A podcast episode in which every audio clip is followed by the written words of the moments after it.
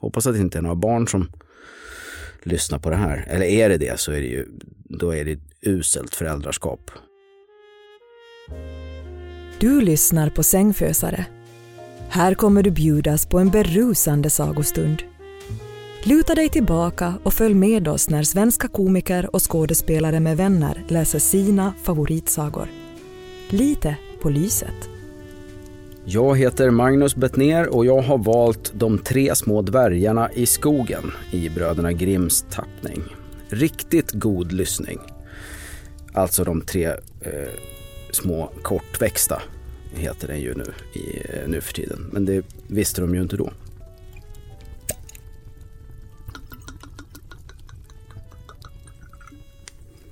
Man vill ju helst vara full när man läser sagor. Som jag alltid brukar säga till mina barn.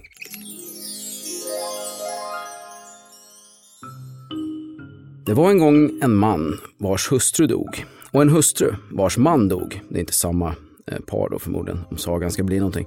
Men det vet jag inte. Mannen hade en dotter som hette Lisa och hustrun hade också en dotter som hette Josefin. Döttrarna kände varann. De brukade spatsera tillsammans.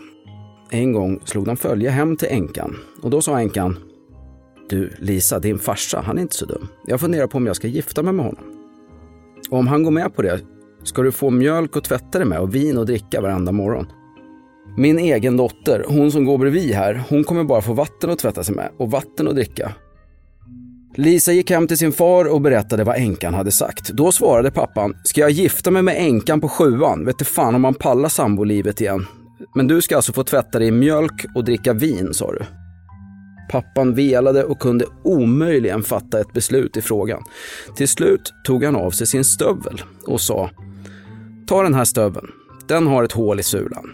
Bär upp den på vinden, häng den på kroken där och häll sedan vatten i den. Stannar vattnet kvar, ja då tar jag änkan, rakt upp och ner. Men rinner vattnet igenom, då skiter jag i det. Det var så man fattade sina viktiga beslut på 1800-talet tydligen. Okej, okay, svarar Lisa lite tveksamt, men hon gjorde som hon blev tillsagd. Vattnet gjorde att hålet i stöveln krympte samman och stöveln blev därmed full. Flickan berättade för sin far hur provet hade utfallit. Det vill säga då att vattnet stannade kvar för er som är lite tröga där hemma. Pappan dubbelkollade att det verkligen stämde och sen gick han iväg till änkan och friade. Strax därefter firade de bröllop. Mm. När de båda döttrarna vaknade morgonen därpå stod där mjölk att tvätta sig med och vin att dricka åt Lisa. Änkans dotter Josefin fick endast vatten att tvätta sig med och vatten att dricka, precis som änkan hade sagt. Men när döttrarna vaknade upp dagen efter hade båda bara vatten att tvätta sig med och vatten att dricka.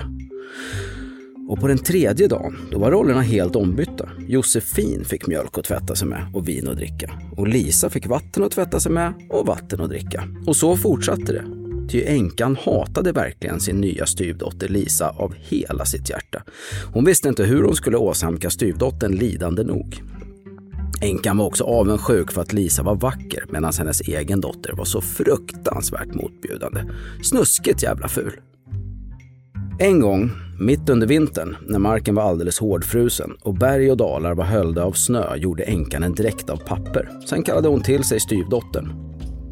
Dra på dig den här pappersskiten och ränn ut i skogen. Kom fan inte tillbaka förrän du har plockat en korg full med smultron åt mig. Jag har sån sjuk craving på smultron, sa änkan.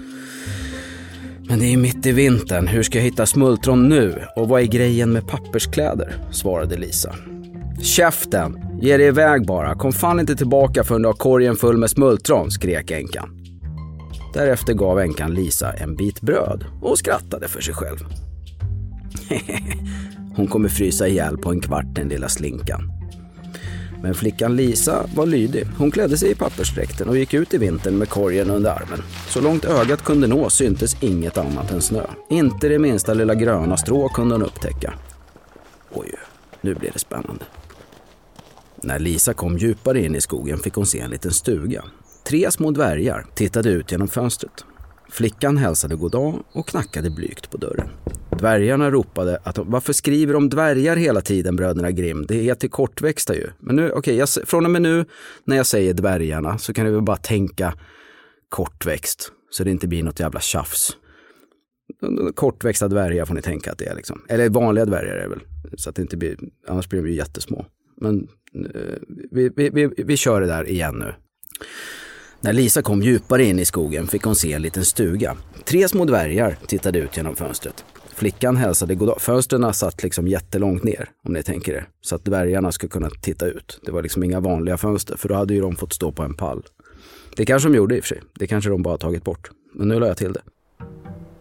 Flickan hälsade goddag och knackade blygt på dörren. Dvärgarna ropade att hon var så välkommen så. Väl inne hos dvärgarna satte sig Lisa på bänken vid spisen. Hon plockade fram sitt bröd. Då sa dvärgarna, låt oss få smaka lite.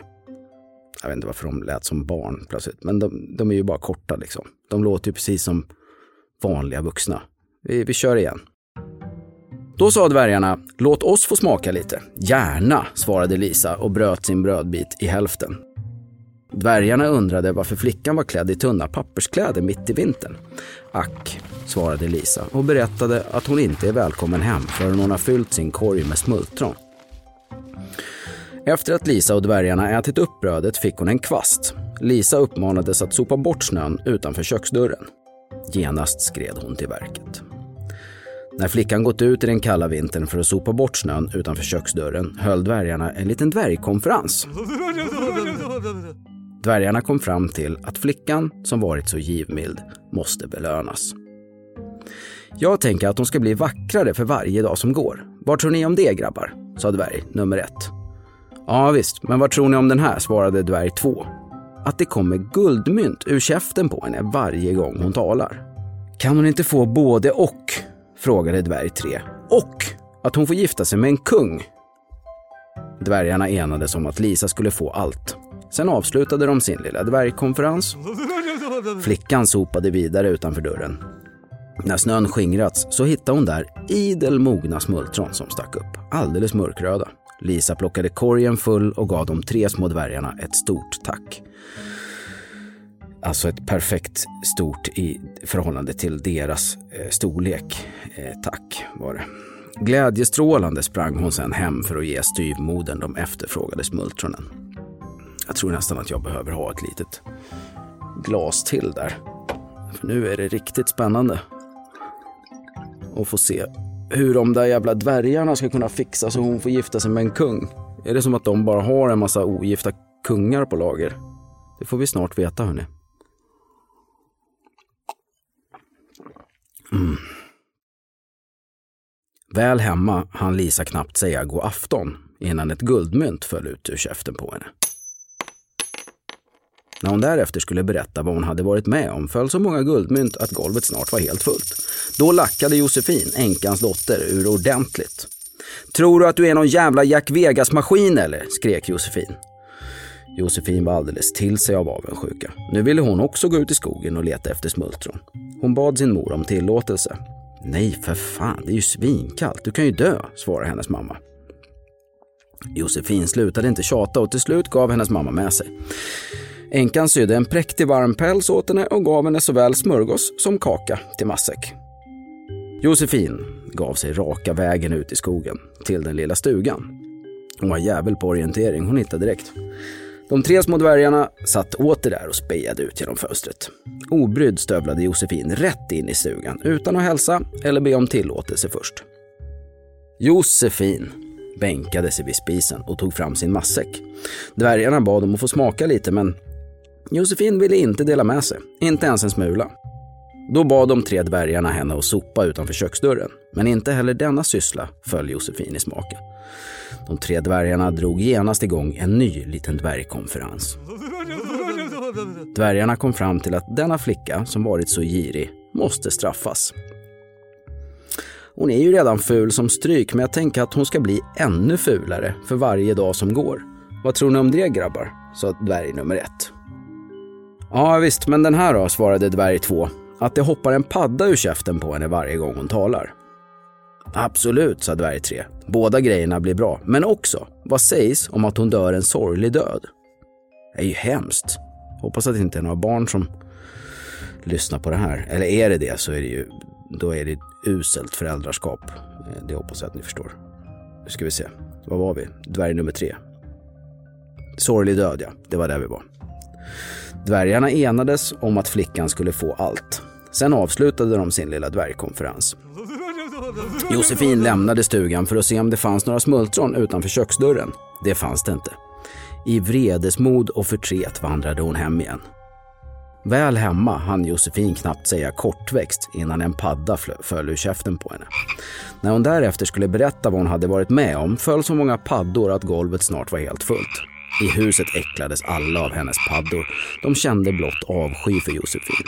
Änkan blev svart i sinnet och grubblade ständigt på hur hon skulle kunna dra något riktigt ont över Lisa, som bara blev vackrare för varje dag. Nu började skräckväldet. Lisa utsattes för förnedring och tortyr på daglig basis. En dag blev hon tvingad ut på isen. Då kom en präktig vagn körandes förbi och i vagnen satt kungen. Kärran stannade och kungen sa Vem är du, mitt barn? Vad gör du här? Jag är en fattig flicka, svarade Lisa. Då blev kungen intresserad. Vill du följa med mig hem? sa han. Ack ja, hjärtans gärna, svarade Lisa. Lisa, glad över att få komma bort från sin styvmor och syster, steg upp i vagnen och for iväg med kungen. När de kom fram till slottet firades bröllop med prakt och ståt. Jävlar vad det där gick snabbt då. Precis som de tre små dvärgarna i skogen hade skänkt henne. Nio månader senare fick Lisa en son med kungen. När den sluga änkan fick höra talas om det här for hon genast till slottet i sällskap av sin dotter Josefin. De blev insläppta. Mm. En gång, när kungen var på stripp eller sexklubb, försökte den sluga änkan och Josefin helt enkelt mörda Lisa. De grep tag om Lisas huvud och fötter och kastade henne ut genom fönstret och rakt ner i floden som flöt utanför slottet. När kungen kom tillbaka ville han tala med sin fru. Då svarade änkan, tyst, tyst, det går inte för sig nu. Hon ligger i svettbad och måste vara alldeles ostörd idag. Kungen anade inget ont. Eh, efter svettbadet fick Josefin klä sig i Lisas kläder och lägga sig i hennes säng. Hon skulle ta Lisas plats. Följande morgon kom kungen tillbaka. När han försökte tala med sin fru trillade det paddor ur käften på henne. Vad i hela helvete, det ska ju komma guld ur truten på det, sa kungen med avsky i rösten. Vad ska det här betyda? Då svarade sluga änkan. Betyda och betyda. Det är klart att det kommer paddor ur käften på dig när man har badat svettbad. Det fattar du väl? Det går över.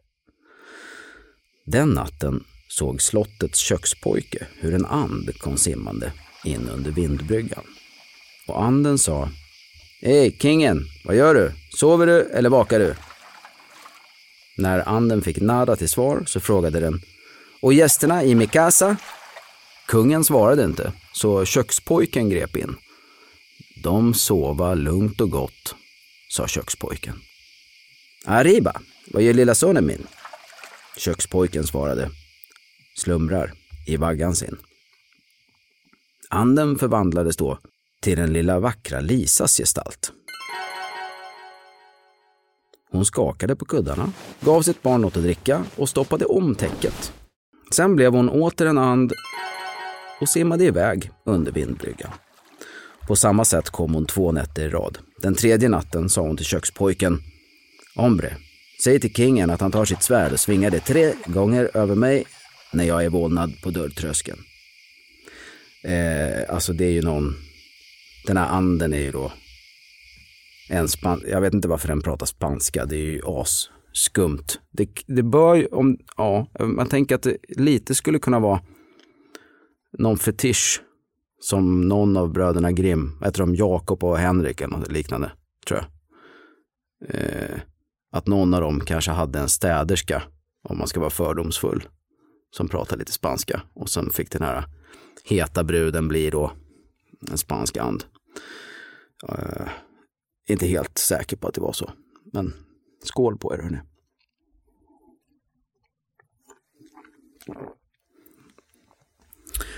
Är ni med nu på vad som har hänt här? Eh, anden har simmat in och sagt uh, hur är det med mina ungar och så vidare. Och anden är den snygga bruden.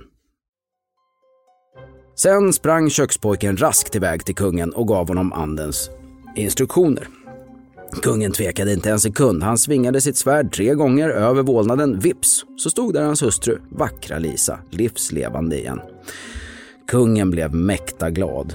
Men han litade inte på den sluga änkan och Josefin eftersom de tidigare försökt mörda Lisa. Kungen höll istället Lisa gömd i en kammare till den dag då dop skulle hållas för deras son. När dopet hade ägt rum utbrast kungen. Vad straff bör den människa få som lyfter upp en annan ur sängen och kastar henne i vattnet? Lisa, den jävla kommunalarbetaren, hon förtjänade att slängas i floden, skrek änkan hysteriskt. Kungen gick då och hämtade en stor tunna och stoppade ner änkan och Josefin. Därpå spikade han igen tunnan och rullade den ut för branten ner i floden. Så fick Josefin sin sorgliga död. Precis som dvärg 1, 2 och 3 hade bestämt på sin lilla dvärgkonferens. Snipp, snapp, snut. Så var denna sagan slut. Sov så gott hörni. Du har hört De tre små dvärgarna i skogen återberättad av Magnus Bettner. Jaha, det är inte jag.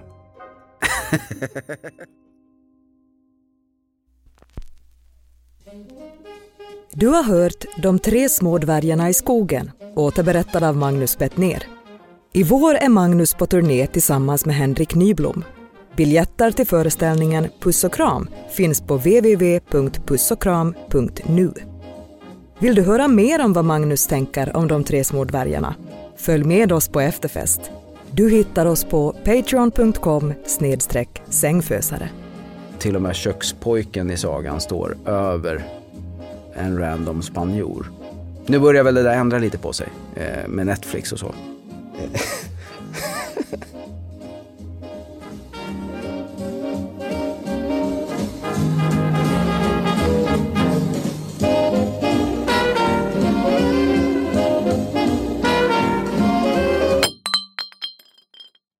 Sängfösare är en podcast av Hehe Produktion och Novel Studios.